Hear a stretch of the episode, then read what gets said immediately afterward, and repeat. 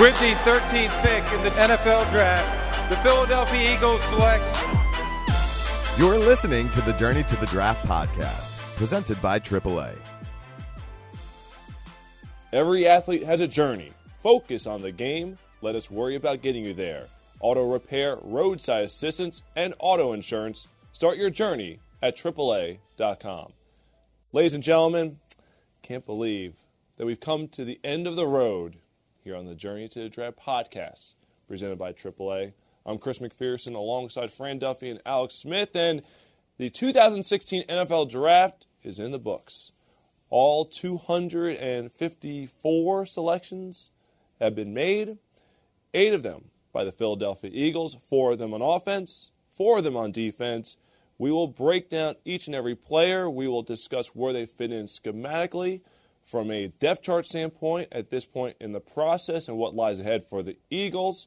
We will hear from one of those players, safety Jalen Mills. Fran Duffy caught up with him at the Senior Bowl, and we will get your reaction to the draft in our draft mailbag. But, gentlemen, I'll give you guys a quick opening statement here. Your initial thoughts on the class of 2016 for the Philadelphia Eagles. Well, look, I, I like a, a, lot of the players they took, especially you know I thought they got really good value in day three with a lot of those picks late in the in the draft. Uh, but ultimately, we know it comes down to Carson Wentz. I mean, in terms of the the history books and how this draft will go down, it will live or die by Carson Wentz's career. Yeah, that's what it all comes down to. Uh, Howie Roseman was asked about it uh, in his post draft press conference to kind of wrap up the whole draft. Uh, and he said that it, it's fair to say that this is the Carson Wentz draft. You know, the other guys could turn out to be really good players. Um, but it's all about that first pick and, and trading up to get there. Um, so really, really an exciting time. I think an exciting draft to get into that top two, and now we'll we'll see what happens with these guys. All right, so we'll take a look at Wentz and the rest of the draft class for the Philadelphia Eagles in our draft buzz. Now it's time for draft buzz. So, how much drama was there going into the beginning of the NFL draft, we knew the Eagles were going to take a quarterback. We all presumed it was going to be Jer- Jared Goff would go to the Rams, and then Carson Wentz would be there for the Eagles. Were either of you guys nervous when the Rams were on the clock that maybe that all the positive reports, all the uh, you know hyperbole starting to be thrown Carson Wentz's way might have the Rams change their mind? I was a little nervous, uh, and I was in the studio. We're getting ready for everything that we were getting ready to do that night and all the coverage that uh, followed on PhiladelphiaEagles.com. Uh, I was very nervous, but was thrilled when I heard the commissioner say Jared Goff was going to the LA Rams.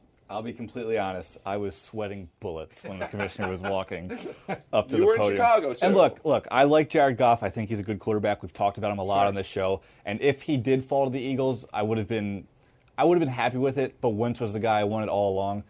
Uh, so I was actually watching in Chicago in the media workroom that they have. Uh, so we were all kind of huddled around the TVs waiting for the commissioner to come up. I was actually standing next to John Clark from Comcast Sportsnet. Uh, and he was like, "Man, you got to calm down. You got like, because John Clark yeah, told you to yes, calm down. He told me to calm down. As Goodell was walking to the podium, I was just like, "Oh man, oh man, oh man, oh man." And he's like, "You got to calm down. You got to calm down." And I don't even think that I heard the commissioner say Jared Goff. I just saw his mouth like voice out Jared, and I just went back and I like went over to my computer and did like a fist bump. it was pretty sad, but. Uh, it's funny you say that because I saw John Clark here later in the weekend at NovaCare, mm-hmm. and I said to him, "What would you have done if Jared Goff was a pick?" Because he was like the Carson Wentz right. stalker in Chicago, yeah. from the airport to everything else. I was like, John, like John you, airport. you were you were like totally you totally sold out for. You know, I felt really bad for is Josh Paunil from Birds 24 7. He was in North Dakota at the Carson Wentz pep rally. Yeah. So could you imagine if you take that trip all the way out to North Dakota and the Eagles don't take him? I would have felt really bad for him. So I was happy for Josh that uh, that Carson Wentz was the pick. He would have been freelancing for uh, therams.com sure. Yes. at that point. But like, sure. well, I got a story here. I might as well get it. So, or you could just sell a trip to California well, for Jared Goff. There you go. Jared Goff's home story. But so Wentz is the guy, and Fran, I think one of my favorite pieces from the weekend was your film breakdown with John DeFilippo, which you can see on PhiladelphiaEagles.com. And you can just see why the coaches were so in love with him, not just from the person that he is. And we got a chance to know him over the weekend. A lot of different interviews. I thought Dave Spadaro did a great one on one to get a little bit more about him off the field. We got to spend time with his brother and sister in law here in Philadelphia. Uh, we saw his press conference. I mean, just a very genuine Midwestern, uh, comes from a, you know, has the great roots and everything, uh, the North Dakota background.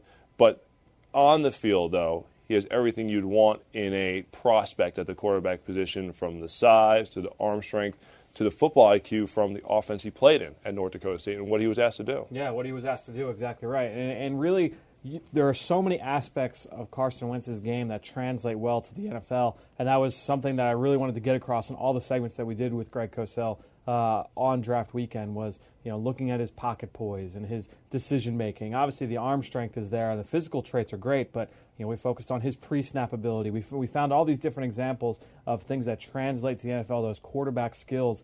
Uh, and Carson Wentz has all that, and it's not like, oh yeah, you know, he played in 700 plays and I pulled three that fit. No, like this is something that you saw uh, pretty consistently throughout his career, and you know, over the last year especially. Uh, and really, really excited. Obviously, we also too got the access uh, inside the draft room, so you get to see the reaction of you know Jeffrey Lurie and Howie Roseman and Doug Pederson and Frank Reich when they all get to talk to him yeah. and welcome him to the team. Uh, you can tell that everybody is really, really excited, and rightfully so. He's a he's a great player. Yeah, Frank Reich had a huge smile on his face yeah. the whole time that he was talking to Carson, and he brought up the the really cool story, which was when they had Carson in for his visit here in Philadelphia. At the end of their meetings, I think it was Reich who said something to him about like, "Man, like I, I really hope that you end up here," or something like that. And Carson said, "Hey, make it happen." Howie yeah. Roseman made it happen. Jeffrey Lurie made it happen. Uh, and now Carson Wentz is the quarterback of the future here in Philadelphia. I think the biggest thing with Carson is just seems like he's mentally tough. And I think when you're coming to Philadelphia, you're going to be playing for a rabid fan base, passionate fan base. You know, he, he had that at North Dakota State. I don't, I've never been to a game in Fargo. I can't compare it. Um, but he's going to have to go through the ups and downs. And I think he's going to need to have to learn to go through some of the downs, which he really didn't have that many of mm. in his time in North Dakota State. 20 and 3 as a starter. Uh, you know, I love how he handled himself when he did have the wrist injury in his final season there in Fargo and had to miss seven games, it was, I believe. And instead of being someone who was like, I'm going to start preparing for my NFL career, I'm going to kind of forget about my teammates, I'm going to worry about myself, he basically became a coach and helped the backup quarterback and was at all the practices, was on the sidelines, and but at the same time working behind the scenes so that if he would have an opportunity to play in the championship game, he'd be ready. And there are probably, and I was discussing this with Ross Tucker, who was on the set with me during the weekend, Ike Reese. You know, this is a kid who could have said, I've got an NFL future. If I go out here and stink it up in this championship game, that could torpedo my draft stock. And he didn't. He went out there, he gutted it out hadn't played in two to three months, and you know went out and led the Bison to the national championship, back-to-back national titles. So, um, but I think that mental toughness is going to come into play. And I like the approach that the Eagles have for now is that he works behind the scenes, he learns the offense, he learns how to acclimate to life in the NFL. And I also admire the fact that his brother and sister in law are going to move here yeah. to provide a support system. I think that just shows you how serious that not only he, but his family are in helping him succeed. Yeah, and I was really impressed with how he came across in every interview that he did. You mentioned how many that he did, from draft night to coming back here to Philadelphia. Um, and not only was I impressed, I think he impressed a lot of the fans out there as well. Uh, because I think with the casual fans, when the trade was first made, maybe they didn't know too much about him. They hear that he's this quarterback from the FCS, and how, you know, why would you trade up? You know, why would you trade the picks to go get a guy from the FCS? But in just a short period of time, in a couple days span, I think that he's really impressing people with the way that he handles himself. Um, and of course, some people will wait to see, oh, you know, we'll wait to see what he does on the field and how he handles himself on the field because ultimately that's probably what matters the most. But I think he did a really nice job of kind of shifting some of the opinion out there uh, and really kind of setting that foundation for who he's going to be as a player. So I was really impressed with how he handled himself. Yeah, and then Chris, you brought it up, just how he's going to be used, how this affects the quarterback picture moving forward. I think that's something we should try and hit on with all these picks mm-hmm. is how does this now impact the rest of the roster, or at least in, in that position group? Mm-hmm. Uh, and you look at Carson Wentz, how does he fit in with Chase Daniel and Sam Bradford? And obviously, look, the plan is Sam Bradford's going to be the starting quarterback. Uh, you know, Chase Daniel's going to be number two, and Carson Wentz is going to redshirt. Uh, sit back, learn the offense, learn the scheme, uh, learn how to become a pro and, and be ready for the future. Yeah. So, you know, Sam Bradford may not be here again. It's voluntary. There is one mandatory mandatory mini camp in June, leading up to training camp. Um, and I think this will all resolve itself in due time. Again, you know, we said this before the draft. Sam Bradford may not be happy with how things played out, but he's got to be a pro, and at the end of the day, come in. He signed his contract. He's got to come in here and be the the leader of this football team that he's expected to be. You know, he's expected to be the guy in 2016. This is an Eagles team that they can win now. They can win the division, but in order to do so, it would make things much easier with Sam Bradford at quarterback. He is a big part of the plans here for this season to get this team back to its winning ways. I know the plan is for Bradford to be the starting quarterback, and I think that most likely he would give you the best chance to go out and win the division this year, and perhaps you know test your luck in the playoffs. But there, there's a, a small part of me that thinks that maybe Carson Wentz goes out there, tears it up in training camp, has a great preseason, and he ultimately wins the job. I think it's it's not the most likely scenario, um, but just seeing you know how much command he had of the offense at North Dakota State um, and the potential that he has. Maybe it's a Russell Wilson scenario where he was not supposed to be the starter True. his first year in Seattle. Matt Flynn was the guy; he was named the starter going into the year. And but if a guy's performing that well, sometimes you can't help but give him the job. So uh, I do think that Bradford's probably your best bet this year, but I do think there's a small chance that maybe Carson Wentz goes out there and you know speeds up that plan a little bit. Let's see it. Absolutely. And I'm, I'm open to it. If he wins a job, great, but let's go out there and see it. Sure. We haven't seen him in, we've seen him in a midnight green uniform, just not on the football field, throwing passes just yet.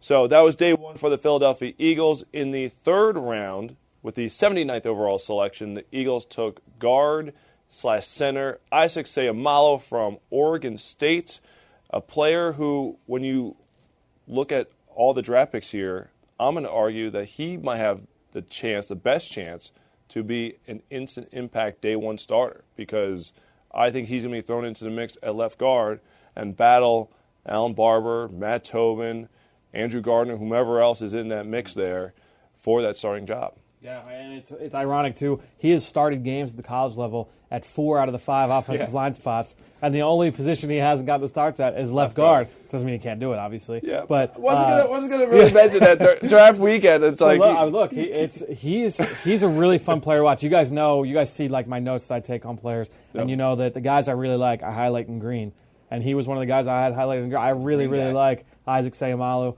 Um, his athletic ability uh, to get out in space and also help in the in the zone run game uh, is is very very exceptional. And then also his competitiveness. You know, he gets after it in the run game, a relentless run blocker. He's got some things to clean up in terms of his technique, but you see the upside there. I, I thought he had starting potential in the NFL. Wasn't surprised at all to see the Eagles take him this early. There were clips of him online in the Oregon game. I think he was playing left tackle in that game. Yes.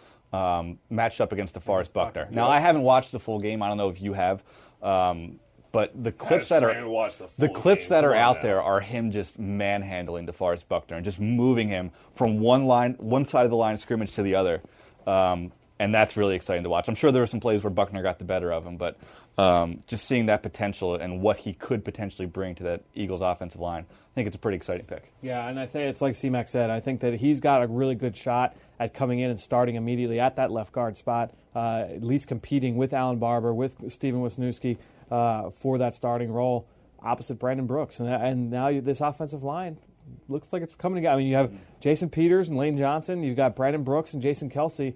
Uh, whoever wins this this last guard spot, I mean, uh, the offensive line looks like it's coming together. Yeah, I, I think the health of Jason Peters is the biggest key of the whole offensive line. If you have a healthy Jason Peters at left tackle, everything else I think falls into place. So because you know if you don't have Peters, then you move Lane Johnson over, and you know it's a whole musical chairs game to find that offensive line, that right combination. But if Peters stays healthy and every, everything else kind of falls into place, I think the Eagles' offensive line could have a nice bounce back year.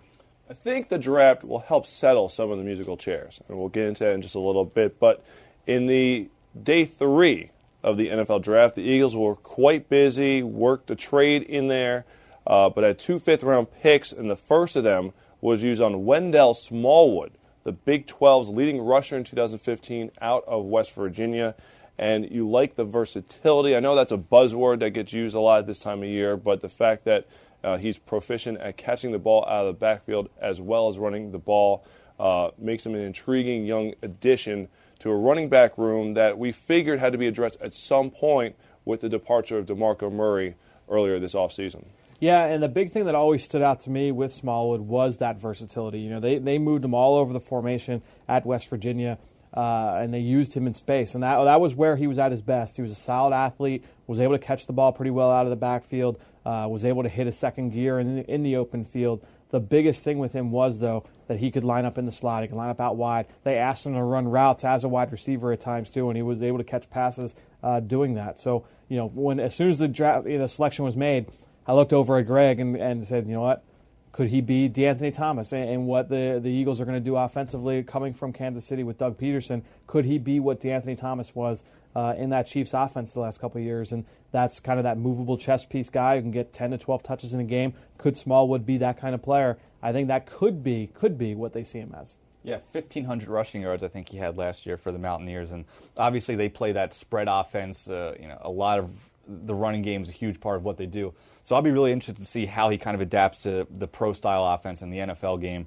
Um, but certainly a really versatile player, uh, a speedy guy, and I think he's a really good complement to Ryan Mathews. And um, I think this kind of solidifies that Mathews is going to be probably the, bell cow for this team. But uh, I think that Smallwood and, and Darren Sproles can really provide a, an interesting change of pace whenever they're in the game. I'm still intrigued by Kenjon Barner.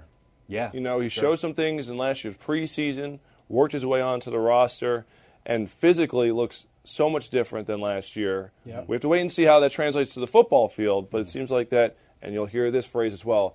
He looks like he's in the best shape of his life at this point. So one of those usual uh, June cliches that you hear mm-hmm. uh, around the NFL. Uh, the one interesting thing with Smallwood was that he was the first of a couple character concern picks mm-hmm. for the Philadelphia Eagles, and he had some unsavory tweets. Um, he was involved in a it was a witness intimidation situation that he was absolved of down the line. Uh, but he basically he came down to Philadelphia. He's a Wilmington, Delaware native, grew up an Eagles fan. Came to Philadelphia after he was drafted, met with the media, and took all the questions head on. Um, and then Howie Roseman said that look, the security team and the scouts they did their research behind the scenes and felt that he had matured, that he had moved on from, you know, the decision that he made in the past. Uh, felt he started to surround himself with better people in his life and was on the right track. And the Eagles agreed and decided that he was worth bringing in, bringing him here to Philadelphia. Yeah, and, that, and that's the things that we talk about all the time in terms of uh, not just the off the field, but also the medicals. That each team is going to come to a different conclusion based off what the the feedback that they get from their scouts and the research that they put in. And one of the phrases that you hear all the time when talking about character issues is, "Oh, well, what were the things that you did when you were in your early 20s?"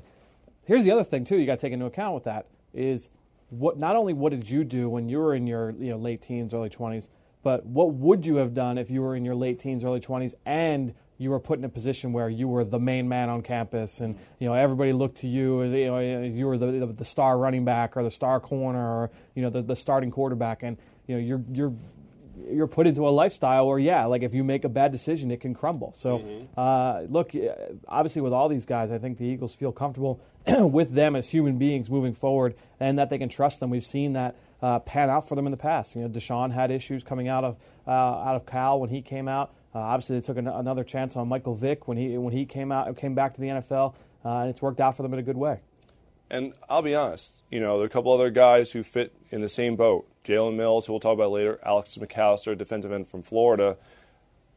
These are late round picks. It's not a heavy investment. Right. This isn't like you're hitching your, you know, Right. train to the Wentz wagon or something Right. like that. And, Sure. and if some if a pick flames out, you know, it's not going to be the end of the world. You Right. want these guys to flourish, and they have the potential to flourish. And maybe, and I think Harry Rosen brought this up, that maybe they're humbled by what happened to say, you know what, maybe, like you mentioned, Fran, once I was the big man on campus, that's not the case anymore. Right. I've Yeah. got to earn my way in the NFL. Yeah, and Smallwood, like you guys said, he came out and owned it in his press Yeah. conference. He said, you know, was on me, bad decisions. I, I, I apologize to anybody that I offended. Um, but for him, and for him, the uh, the arrest issue was he was in high school when that happened. So it, it, it's something that kind of played out over a period of time. But um, certainly, I was really impressed with the way that he just came out and and, and owned everything. All right, so with the second selection in the fifth round, number 165 overall, the Eagles addressed the offensive line once again with Halapoulivaati Vaitai from TCU. When he was first selected, I heard the name. It was Joan Gill, the 48 year season ticket member, announced it at the Linc. Seth Joyner was there on hand. And I think a lot of people were like, what name did she just say? the thing was, I recognized the name. I just wasn't sure where he was going to fit because he has the long frame. But I didn't know if he was a player who was going to kick inside to the next level. But no, he is a tackle prospect for the Eagles. Played both right tackle and left tackle. Uh, you know, when you have the wingspan like he has, you want to have them out there in space. And you mentioned about the musical chairs with. Uh, you know, last season, after once you lose Jason Peters, kind of everything's out of flux. Mm-hmm. I think the Eagles want to get to a position where they have guys ready to go in positions that they should be playing, that mm-hmm. could play uh, if there is an injury. And Vaitai could be a big part of that because they need that developmental tackle type, and they're investing once again in the offensive line. Yeah, and I remember actually uh, after the Eagles selected Seumalo, we had Doug Pederson in the studio. Dave Spadaro sat with Doug and they talked about, you know, what do you look for in an offensive line? Every coach needs different things for their offensive line. And one of the first things that Doug brought up was versatility, a guy that can play a couple different roles. Uh, and Big V certainly fills that in, in, terms of a guy who has starts at left tackle and right tackle, because that's not an easy projection to make either. If a player uh, has only played on the left side his whole career, oh, yeah, we'll just move him over to the right. Uh, mm-hmm. Look, there's a reason why the uh, the Tennessee Titans traded up to number eight to take Jack Conklin who they know that can play right tackle because they didn't want to move Taylor Lewan, who had never played a snap on the right side. I think Vaitai gives you the ability to ha- have some swing potential there. He's a big frame kid. He can move people when his te- when his technique's right. Obviously, he has some things to clean up. That's why he was a late fifth round pick, uh, but certainly has the frame to turn into a nice run, run blocker up front. Yeah, and I think I have the spelling of his first name down at this point. It, it took me a that little I bit, do not have. but I think I have. Well, it's funny. A little behind the scenes story is when the, we heard that he was going to be the pick. Uh, we were back here watching. CMAC was obviously down hosting the show. Uh, so for everything we had to do digitally on social and, and on the website, uh, we heard the name and I just went, "Oh, it's the Vaitai guy!" And uh, guy. there was I was like, "Well, how do you spell his first name?" And I just went, "Google it," because I didn't know how to do it off the top of my head. I knew that it was a, a long first name, but you knew who it was, but right. I just I said Google TCU Vaitai. Um, That's good. But That's how I did it. Yeah. but I think I have it down at this point. Um, but well, yeah. let's hear it. Let's hear it. Let me hear it. Uh, without looking? Without yeah. looking, obviously. Halapoulivaati. H A L A P O U L I V A A T I. There we go. Halapoulivaati. Can you use it in a sentence? I cannot. Well, actually, I can. Uh, I like Halapoulivaati. Halapoulivaati. I just spelled Halapoulivaati. yeah, exactly. I think that uh, he's a he's a nice developmental prospect at the tackle position. Big body, big frame. Um, a guy that I don't think we talked a whole lot about on this podcast, but Mike Mayock on his pre-draft press conference, literally the day or a couple days before the draft started, he was a guy who he mentioned right away when he was asked about potential third round, mid round guys. Mm-hmm um, offensive line prospects that are that were kind of on the rise, and he said that Vaitai was a guy that he was hearing a lot about. So uh, I'm excited about the potential for him. I was talking with Mike a couple weeks ago, and he was glowing about this. And he goes, I hadn't watched him yet, and he goes, "You got to watch Vaitai. Go watch him against DeForest Buckner. Go watch him against DeForest Buckner." And that was obviously a, a very impressive game for him, uh, where he battled with uh, with a top ten pick. Um, Vaitai is certainly an intriguing prospect.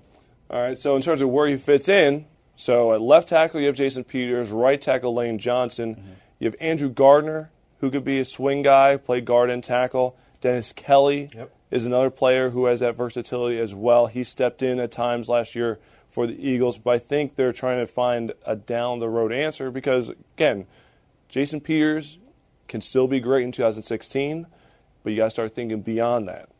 You need to have a guy kind of in the pipeline ready to go and the Eagles didn't really have that young guy. Again, they haven't drafted an offensive lineman since Lane Johnson in 2013. We all have heard that many times before. So finally, they get a guy that they can develop, and he comes to a great situation. Like you said, Fran, he needs to be a little more consistent with his technique. Well, he's going to get great coaching and have two outstanding players, two outstanding starters to learn from in Johnson and Peters. All right, in the sixth round, the Eagles moved back after a trade with the Minnesota Vikings and then they took Auburn defensive back Blake Countess Uh, started his career at Michigan, transferred to Auburn, and in his one season had two interceptions. Earlier in his career, Michigan had six interceptions, was one of the leading interceptors in the entire nation. Uh, but another, I can't stand using the word versatile, but he played the boundary, he played the nickel, he played safety, was all over the field for the Tigers. Uh, great football IQ. Gym rat loves to be in the film room. Uh, a nice addition here for the Eagles. And it's interesting that he's listed as a defensive back because the Eagles, much like, say, like a Jaylen Watkins, sure. can kind of train him at all the different positions. I loved this pick. Uh, he, so back in the fall, preparing for the Senior Bowl, Jonathan Jones had just gotten a Senior Bowl invite, and I hadn't watched Jones. I knew he was an undersized corner, so I'm watching him, and I said, "Oh, they got another senior. I'll, I'll watch him too." And it was Blake Countess, and I I really really liked Blake Countess. Uh, I think he ended up as like my number seven safety up on the board or something really? like that. I really really liked him. Uh, you mentioned the versatility; he played all over the field, uh, but he played mostly in the slot. Was where he he played at least in the games that I watched. Played mostly in the slot had the quickness to be able to do it, had the instincts, saw the ball skills. He saw, really relentless coming downhill too, fearless tackler. Uh, he's undersized and he's under 5'10", but he's a fun player to watch, man. I, I, had a, I think it was the Mississippi State game was the game where I was really, really impressed watching him. Uh, and again, you just see that well-rounded skill set. Undersized, I was surprised honestly that he didn't get more love from like the you know the Shrine Game or, or the Senior Bowl or uh, wasn't invited to the Combine. I mean, he was a guy that I thought really highly of watching him and was surprised that he didn't get as much love in the postseason. So the way that the Eagles' depth chart is right now in the secondary, where is he going to fit in best? Do you think? Is it at nickel? That's a, that's a good question. I would say probably competes at nickel right away, but that's why it's going to be so interesting because you you mentioned Jaylen Watkins, Chris. Mm-hmm. You've got Jaylen Watkins who can go who could play either spot. You've got Ron Brooks, who can play corner safety and nickel. You've got Leodis McKelvin, who could play inside outside. Mm-hmm. You've got Jaylen Watkins, obviously. Mm-hmm. Uh, it's a really competitive. Jalen so Mills as well. JaCorey Shepherd, Randall Evans. Dude, it's a it's that's an interesting secondary in terms of the, co- the competition is right. going to be really really it's, fun to watch this summer. And they add even more to it with Jalen Mills. Yeah. talented defensive back prospect from LSU. Um, it was a 233rd overall selection taller, but still lean, 6'1", about 193 pounds or so. Uh, where do you think he fits into the mix here now that you add another draft pick into the it's equation? Tough because it's almost like the, it's like what we just talked about with Countess is that look he played safety for uh, he was listed as a safety the last two years, started his career as an outside corner.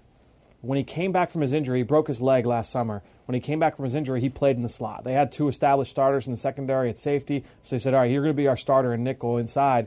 Played that at a high level. Then he goes to the Senior Bowl. Was one of the best corners of the Senior Bowl. Alex saw eh, he made plays all week long on the outside. Showed that he had the ability to do that. He's six foot one, so he's got the size to be able to do it. He's got the athletic ability, the ball skills, the instincts. You know, I think that he could theoretically fit in at either spot. I listed him personally as a safety, but you know, I, I think he said on Twitter, "Oh no, I'm going to be a corner." Like I think you know these look, it, it, it's going to be a really interesting competition, regardless with both these guys. And it, however you list them, if you list them as a corner or you list them as a safety, I think really the value comes in sub package. You have two guys that uh, can play down in the slot, have shown they, they, can, they can do that at the high level. Uh, and be able to hang with, with slot receivers in the middle of the field. I think that's a really, really important thing to have in this defense when you want to go to sub package. Yeah, I think Jim Schwartz is going to have a lot of fun uh, with those two players, especially with Mills. He's a physical guy. There's a video of him uh, online and I think it's a special teams drill that LSU was doing where he basically had to run through like three blockers, and they were just you know like triple teaming and like throwing him off to the side. And he was just the whole team went nuts when he gets through every guy. He finally gets to the dummy and makes the tackle. Uh, but he's a, a physical player.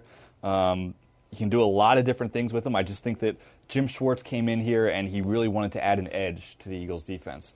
Uh, and I think that's what they did in free agency with guys like McKelvin and Brooks and Rodney McLeod, obviously. Uh, and these are two two more players who can bring kind of that, that nastiness to the secondary. The secondary's got some talent. This, this, is going to be. I, I, you could say the same thing about the offensive line too, about the battles we're going to see uh, in that second tier and that in the backup realm in the offensive line. I'm really excited to watch the secondary competition this summer. And also, I also wanted to note that Mel Kiper from ESPN had a second round grade on Jalen Mills. Oh, yeah. And the yeah. Eagles got him 233rd overall. Oh, yeah. Dane Brugler, I think, had him as a top 75 prospect. Yeah. I mean, look, it was the off the field stuff mm-hmm. that played a big role in knocking him down a peg. What's interesting between Countess and Mills is that the Eagles are have gone away from the specifics when it comes to height Yes. and weight. Mm-hmm. It's more can you play? Yep. It's more the physical nature. Because you mentioned it with Mills. I remember I got a chance to talk with Gus Malzahn on the phone about Countess. These are physical football players. Yeah. They relish being able to come up and hit someone. You mentioned they want to bring an edge to the defense. Schwartz wants that aggressiveness. All the guys they brought in, some of the guys obviously played for him in Buffalo, all bring that to the table. So it's going to be a much different tone. Look at Rodney McLeod coming Yeah. to start at safety opposite Jenkins. It's, it's going to be a different feel Yeah. on that back end of the defense this season. I'm I'm excited to see the secondary, and it'll be a good battle for who's going to start at corner uh, opposite Eric Rowe. I would assi- I would imagine the chalk answer right now is probably would- Leotis McKelvin Or But- Nolan Carroll. I think or Nolan Carroll too. Yeah. Yeah, I forgot. Yeah, you forget Nolan Cal. Dude, this this secondary it's going to be really interesting. Really interesting Yeah. to watch. Yeah, I don't know how it's all going to pan out, but like you said, C-Mac, it's it's going to be fun, and it's going to be a different defense than what we've seen the last three years for sure. The second of three seventh round picks for the Eagles, another off the field concern, but edge rusher Alex McCalister, defensive end from Florida, someone who has some freaky measurables, has a talent. Now it's just a matter can he put it together on the field? Yeah, and one of the guys that, as I was watching football throughout the fall, uh, every time I would watch Florida, this kid McCalister was flying all over the field and making a, and a making a flash play. You watch him, and look, he, he is. I, I think I said it with Greg the other day when we did the All 22 piece. He's a, at this point a one trick pony as a pass rusher, but that one trick is really good. That's why obviously look. That's why he goes in the seventh round, and he's got the ability to bend. To, to run the hoop, accelerate, running after the quarterback. He can do that, and that's a trait that you love to have as a pass rusher in the NFL. Needs to work on some things as a football player, but that's a really good seventh round pick. A guy that, that has a lot of upside. I had somebody text me on Sunday and say he could be the steal of the draft. Uh, period. Really? Yeah. So, you know, so it, it would be. Uh, it's going to be fun to wa- watch him, especially in this in this scheme. You know, as a in the, when you go to sub package, and if you do utilize some of those wide nine players, uh, you know, could Alex McCalister be that guy coming off the edge and screaming at the quarterback? I mean, I think that could be a good fit for him as a fourth or fifth defensive end. Yeah, like you said, I think you have to. You, you probably envision him as a sub package player uh, next year coming up with the Eagles. But when the Eagles get into that sub package and they're coming after the quarterback, and they have Brandon Graham and Vinnie Curry and McCalister, who knows what happens with Marcus Smith? I think he could be in line for, for a nice bounce back season. Um, Connor Barwin, these guys, we just talked about the secondary is going to be fun. The defensive line is going to be really fun too. So uh, I think Schwartz is going to put a lot of trust into these guys to get after the quarterback without sending too much extra pressure. Uh, but I think that they have the guys to do it on this roster. Fletcher Cox coming up the interior. Sure. Absolutely. You know, just just that throw that in there as well. So Mike Martin. um hey, Hey, I like Mike Martin coming Yeah. out of Michigan, man. I will tell you that I'm not shocked they went defensive end because I felt like that was another position that you got to add that Yeah. that depth guy more than anything else. Look, starting wise, you know, your big three with Curry, Graham, Barwin, very nicely set there. Who's that fourth guy? Who? And this was this was a question last year at outside linebacker. It's really hmm. similar now. You just move it to defensive end. Is Marcus Smith going to step up? Is there going to be a guy like you know? Does Bryan Braman or Travis hmm. Long maybe benefit from the scheme change and flourish? We'll wait and see. But you need to add someone who could be that developmental guy there. Yeah, and I think the other thing that we hadn't talked about is the value of Alex McCalister in, an, in a pass rush class that wasn't particularly strong. We were talking off air before the podcast started about different positions where more players have been drafted this year, or, or more or less compared to the last five. And there are less edge rushers drafted this year than the average. Over the last five years, the average was 26 edge rushers drafted each year. This year it was only 20. Well, you get that last one, Alex McCalister, a guy that probably should have gone earlier in the draft. You get a good value at seven. No question. It's always fascinating what teams do with these late round picks. Do you find a guy who has a crazy upside that you hope to develop, or do you find a guy that you know that, hey, he might be limited in certain ways, but I could plug him to this role and he'll be set for the next couple of years and he'll be a good special teams guy, he'll be a backup at this position. Uh, you know, with McCalister, you get a guy that's, hey, if he can cultivate that talent, maybe this could be, like you said, Fran, the steal of the draft. Yeah. Last pick for the Eagles, number 251 overall, linebacker Joe Walker from Oregon. The only pick that I hadn't watched, um, but he had a monstrous pro day, uh, and his numbers were very, very good. I think he finished number three of all off the ball linebackers in SPARQ, um, which was obviously it's very, very impressive. Uh, so look, a guy that can play sideline to sideline. Um, Howie Roseman talked about how he was the junior college player of the year a couple years ago, uh, so has been productive on the football field. Uh, I'm, exci- I'm excited to see how he'll play into this linebacker competition. Yeah, and linebacker was certainly a spot that the Eagles needed to add some depth to, uh, so they come away with Walker here in the seventh round.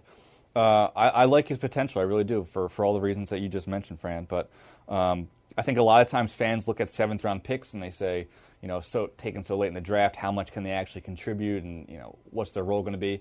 But seventh round picks, it, it, doesn't matter where you're drafted. We, see undrafted guys all the time who come out and have uh, nice careers. Beau Allen was a seventh round pick a couple years ago, uh, and he kind of worked his way into that defense that uh, defensive tackle rotation pretty early. So. Um, I wouldn't be too shocked if Walker does the same thing and, and finds his role as you know the, the fourth or fifth linebacker on this team. Uh, the NFL during the draft coverage on NFL Network over the weekend has stat. I believe it's close to 66% of players who actually soup and play on Sundays are day three or later Yeah. picks. So The this, best teams draft well day three. Yes, and there was an ESPN study that came out just before the draft that the Eagles in the last 10 years were number three on day three selections. Really? Yes. Interesting. Highlighted by Jason Kelce, a six round Sure. pick in 2011. All right, so that's going to do it for Draft Buzz. Now let's send it to Fran Duffy once again, who caught up with Jalen Mills at the Senior Bowl, our last unofficial, but maybe now you can call it official Yeah, visit. we can call this official. Yes, the official visit with Jalen Mills. The unofficial visit. Here now with LSU defensive back Jalen Mills. And Jalen, what's interesting about you is that you played a lot of safety the last year you were in LSU, played some corner. You're listed as a corner here at the Senior Bowl. For those who have yet to see you play, give a quick scouting report of yourself. Um, very versatile guy. You know, I can line up anywhere in the secondary. Um, football, for what I know, coming out of college, the football IQ is pretty high. I mean, but it's always room for improvement. And um, I mean, just out here competing with these guys, man, they're just getting you better every day and getting ready for that next level. Is there one area of your game, based off the feedback you've gotten from scouts, that you know you want to improve on moving forward? Yeah, um, just me, just being more versatile. You know, I, I I consider myself versatile, but you can always be better. You you can always take that extra step to be just that better. I feel like LSU is just shooting out at defensive backs left and right. Is there a player in the league that you feel like you've leaned on throughout the process, throughout your career? Yeah, um, even for my freshman year, uh, Tyrann. I mean, um, he's been like a big brother to me. You know, I'm, I know he's he's going through a lot right now. I mean, but I mean, just that guy. I mean, he's just so motivated. You know, um, when I was at LSU, he helped me when when I really didn't know. And I mean, now, I mean, if I was to have any question about, I mean, life, not even football, you know, he'll he'll be able to tell me about anything. And obviously, he was a guy too that played corner, he played nickel, he played safety, just like you. Uh, is that an area where you feel like you can take that to the next level as well? Because he does that with the Arizona Cardinals. Of course, you know, um, just being, I mean, just that extra man, you know, not having to bring, I mean, the coaches here I've been interviewing with, not having to bring that extra guy, you know, on, on those away games. I mean, on that roster, you know, just being able to plug in, plug me in anywhere. I mean, whether it's safety, nickel, or corner, and and guys being able to trust me to know I can be able to do my job. And then the last question for you, Jalen. Uh, a lot of big time receivers in the SEC. Who would you say was the best player you went up against this senior year? Um, SEC in the slot, I, I had to. I, it was it was a, it was tough sticking Calvin Ridley. You know, um, young guy. I mean, but he's he's quick. I mean, quicker than most people think he is. I mean, but yeah, that guy's pretty good. All right, well, Jalen, best of luck moving forward. Thanks. Thank you. Now it's time to hear from you, the fans, in the draft mailbag. Gentlemen, time for our final draft mailbag. Final segment. Wow. Don't be sad that it's over. Be happy that it happened. That's how I feel about this podcast, guys. With that being said, let's get into your questions, your reaction to the Eagles 2016 NFL Draft on Twitter. The first question here, or one question in fact, comes from our good friend at Eagles Troll. Eagles Troll the World wants to know which member of the draft class has the best year or best chance to make an impact in year two. Interesting. We talked about year one, and I think we would agree Seumalo is the best chance. Day one, as- yeah. Mm-hmm. Day one, potential to start at left guard there, will be in the mix. You know, second guy on this list, just I'm just trying to scroll through. Maybe Smallwood from a return standpoint has that return experience yeah. for year for year one. But let's look ahead to year two. Mm-hmm. And certainly, I think the Eagles are hoping that the red shirt year for Carson Wentz leads to him winning the starting job in year two. So I'm going to say Carson Wentz. I think that's a fair number one answer for the three of us. Um, in terms of other players, I mean, look, you you would imagine if Seumalo is going to impact year one, that he'll be an impact player year two. Uh, of the rest, I'll say Jalen Mills. Oh, you took my answer. Yeah, I would say Okay. Jalen Mills all around seven. Look, and I really like you know I really like Countess as well, but Mills is a very very talented player, and I think he's got the ability to contribute outside, inside, or at safety. Uh, he'll find a way to get on the field. Well, my first two answers would be Wentz or Jalen Mills, but uh, just to go someone different, I'll go with Wendell Smallwood. And I think that in his first year, he'll kind of be, as I mentioned earlier, that change of pace for Ryan Mathews. But I think there's a, there's a chance that he shows enough in year one where he gets an even bigger role in year two. Maybe he eventually takes over the starter's job in year two, can do a lot of different things from the running back position. So uh, I'll go with Wendell Smallwood. Uh, I'll go with someone different. I'm going to think that, you know, hopefully Jason Peters is here for a long time, but maybe potentially if, you know, he plays here in 2016, we'll see what happens in 2017. But does Halapoulivaati Vaitai, you know, enter the mix to become a starter potentially? Do they see him as that type of player? Fifth round pick, again, developmental kid. Again, a lot to like about him from a size and athleticism standpoint. But, you know, if you're looking for I'll go I'll go off chalk there, so to speak. So maybe I'll say I'll throw Vaitai into the mix. You know, do the Eagles have their long term answer at right tackle potentially? Thinking again that Johnson will switch at some point to left tackle, mm-hmm. that you need someone to eventually take over the right tackle spot. I hope it's Peters for years to come, but if not, maybe Vaitai could be the guy near to. But I think we are all in agreement that Carson Wentz is the first guy that you're looking at. You want to start seeing that number two overall pick payoff. All right, next uh, comment here comes from Greg Alment at Alment14 on Twitter. Uh, at Eagles, sure would have loved to see Bird take a shot on a wide receiver. Like building O line and DBs, but sure love some speed. And when I was doing the draft with Ike all weekend, his guy that he wanted was Kolby Listenbee from TCU. So he wanted a TCU guy. The Eagles got a TCU guy, just not the one that he wanted. Um, certainly, I expect them to add some wide receivers in the undrafted free agent process. Those players have not yet been announced. Um, but I thought one of the big winners for the Eagles on draft weekend was Josh Huff I agree. because the fact that you know you knew Jordan Matthews was more than solid coming off his near thousand yard campaign. You figure Agholor is going to grow in his second year, but I think there were some questions about Huff his first two years. He's flashed some ridiculous talent, but he's been wildly inconsistent. Um, I like the kid a lot. Um, I think that he could be an impact player in this offense.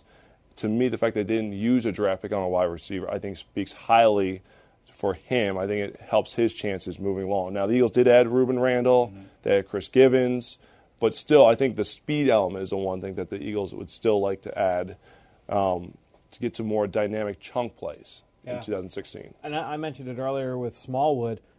Huff could easily play that kind of role too for De'Anthony Thomas, you know, and be Yeah. that kind of movement player uh, very easily. So that wouldn't surprise me at all either.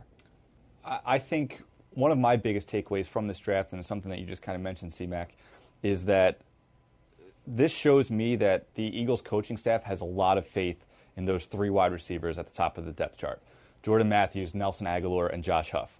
I think they really like those guys. They like the potential of what those guys could be. Maybe they looked at the film last year and said, you know, our offense is different. They're going to be running different routes. We can use them in different ways that better suit their skill sets. So I think those three players really come out of this um, with the coaching staff having a lot of faith in them and a lot of trust in them. Um, and I think that they could all be in for, for pretty big years. So um, would you like to see the Eagles take receivers? Sure. You always like to see, you know, younger, you know, younger faces coming in and, and perhaps more speed, all those things. But I think that the Eagles coaching staff really likes those three guys at the top of the depth chart. Uh, also, Greg Lewis You know, get that new coaching in here. Oh, yeah. You know, savvy route runner during his time in the NFL. Hopefully, he can pass that along to his new pupils.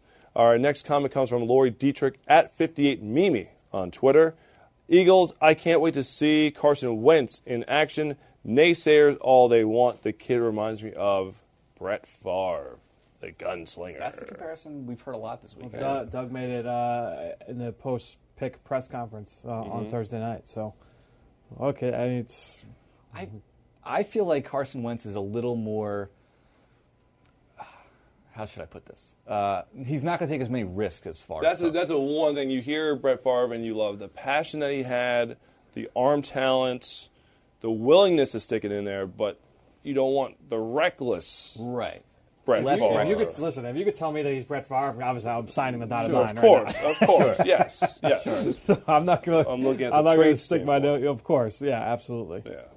So no question. Uh, again, we just fell in love with him during the process, and in the days leading up to the draft.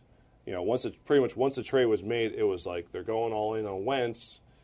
You know, they would have taken Goff, but I think internally everyone was really, really, really pulling, and I'm sure they had a good feeling about Sure. the fact the Rams were taking Goff. but uh, still, I think everybody just the stuff that you've heard about who he is as a person, the character, as well as everything he did on the field and what he was asked to do on the field, just ridiculous for a collegiate quarterback in this day and age.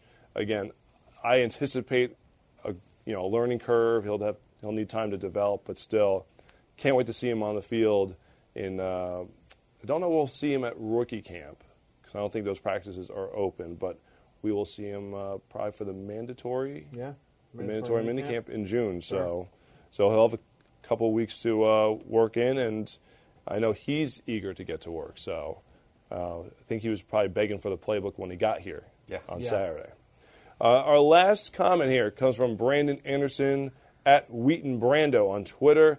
How excited are you to welcome all 600,000 plus North Dakotans as fans? We've all come to the Vikes game. We'll all come to the Vikes game in October if you play Wentz. Well, just that reason alone, Throw him out there. I don't. I don't know if the stadium can hold 600,000. Is it North Dakotans? Is it? Uh, need to get. sounds right. If North she Dakotans. said, or if he said North Dakotans, I'm going to take his word I'm for it. I'm sure. North Dakotans sounds right. Listen, we've got fans now from Yazoo City all the way up to Fargo, man. I mean, we're, we're ready to go. Nation spreads yes. far. Oh, Eagles World. Forget nation. Um, It's all over the all over the globe here. So. Out to France. yeah, but uh, Yeah. North, North Dakota is Vikings territory, so Oh, it's it's, vi- it, well. Yes. My dad works there. Uh, he travels there two weeks out of the year. He's a doctor on an Indian reservation hospital, Really? and it's Vikings and Broncos are the 2 teams. But but w- once he, my dad was asking me about Wentz, and I was like, oh, you know, you might have to keep your eye. And when I found out we were making the trade, I was like, Bison. you know, tell tell uh, I gotta send send back some Eagles gear next time he goes he goes out there. So they are they are pumped about their uh, their hometown kid. So Well, that's it. Fran- Not again until February, it, where the three of us are all together yeah, for the uh, for a journey. what did you do? Did you uh, did you cry a little? Did you shed a little tear once? Uh, No. yeah. So, well, how do you celebrate when the draft ends? Do you? I watched Leonard Fournette.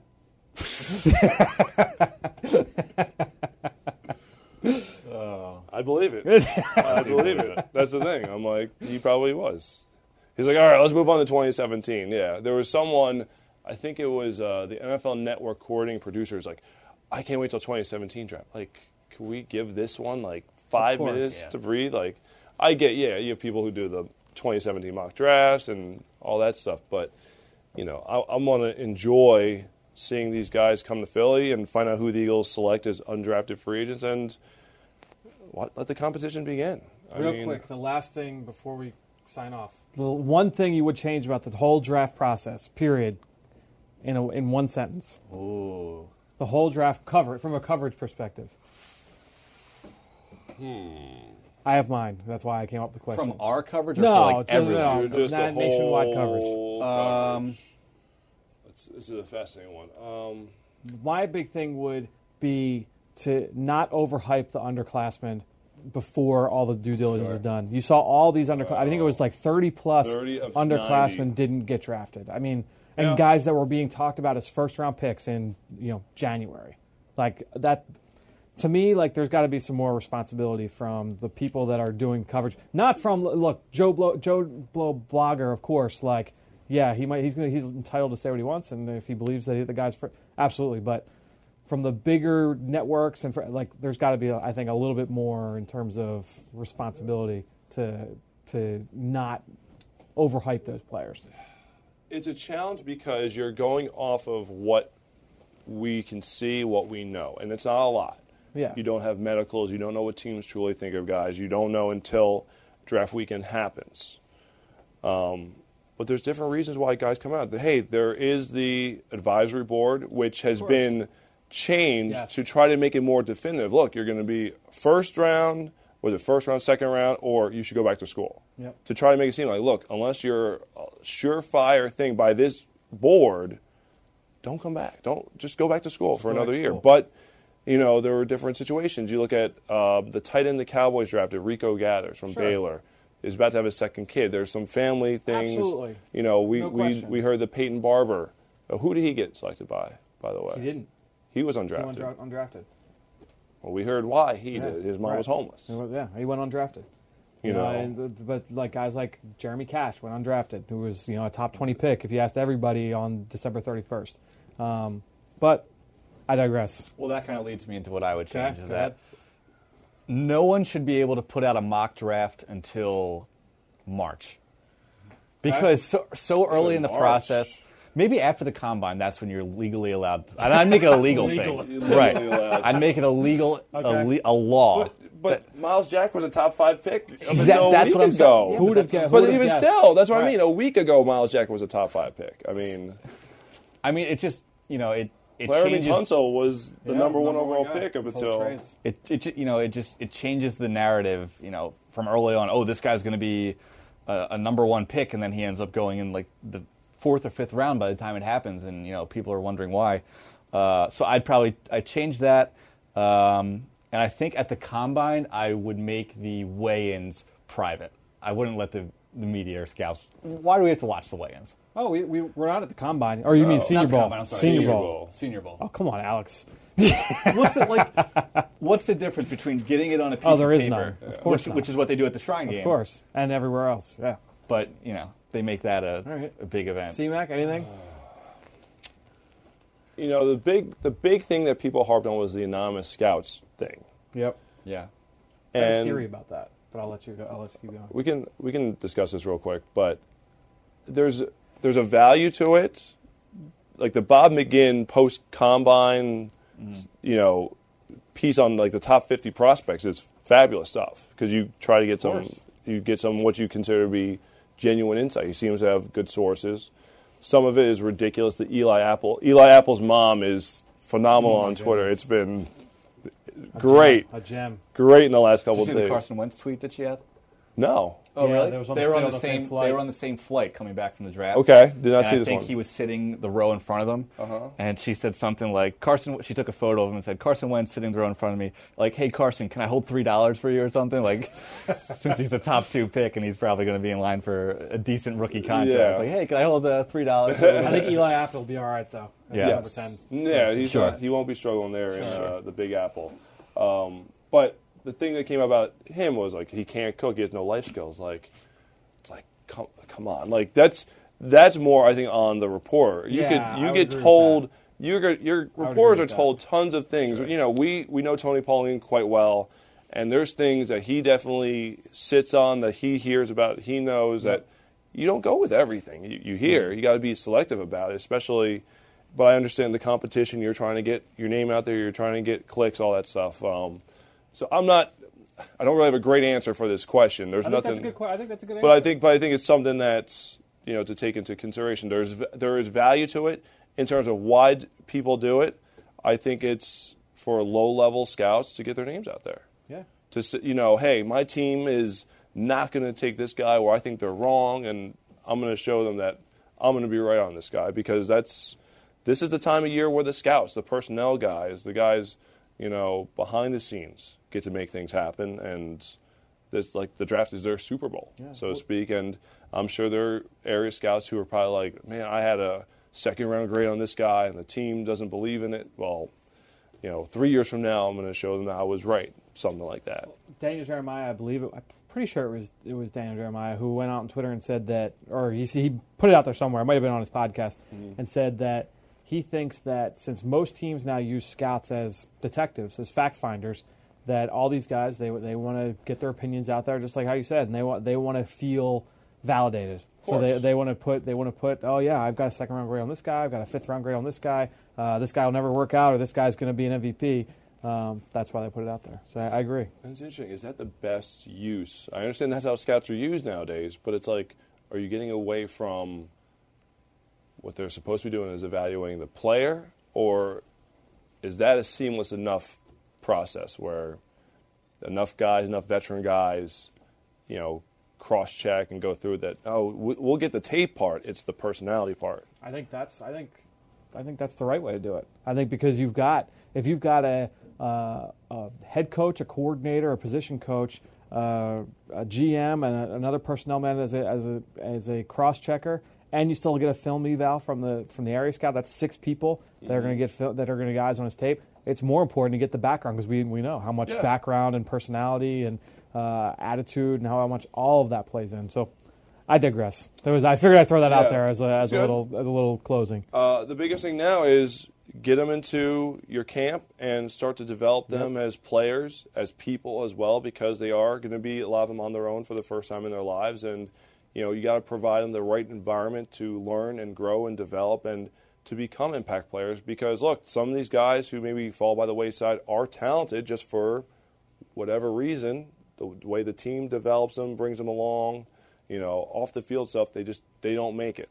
So how can you limit it? Because again, the, the NFL draft is a crapshoot. You're trying to make the best educated guesses on these players as you can. So get them in your building and try to do the right things to grow them so that you can limit the risk. And hopefully that these day three guys will become impact players for the Eagles. So on that note, uh, a special shout out to our producer Brian Thomas BT. who has been listening behind the scenes for the last nine months since we got things going here. Uh, back in October, I believe it was, the first Journey to the Draft podcast Yep. presented by AAA. So special thanks uh, to BT, a big part of the big reason why this podcast has been successful. But obviously, it's all about you guys out there. Uh, you know, it's been top 15 on Stitcher. It's consistently in, in the top 50 on, on Stitcher during the draft process, especially the last couple of weeks. So, you know, your guys' support has been phenomenal, and you know, it's been fun. It's been a fun process, uh, learning about these guys, and then seeing where they, seeing what teams think of them, and where they ultimately go Yeah. on draft weekend. So, for Fran Duffy and Alex Smith, I'm Chris McPherson. Let's do it again next year, guys. Let's do it again next year. There we go. We're just a couple months away. It'll be time to start up the next round of the Journey to the Draft podcast presented by AAA. But for everyone here, I'm Chris McPherson. Thanks for listening, and we'll be back in the fall.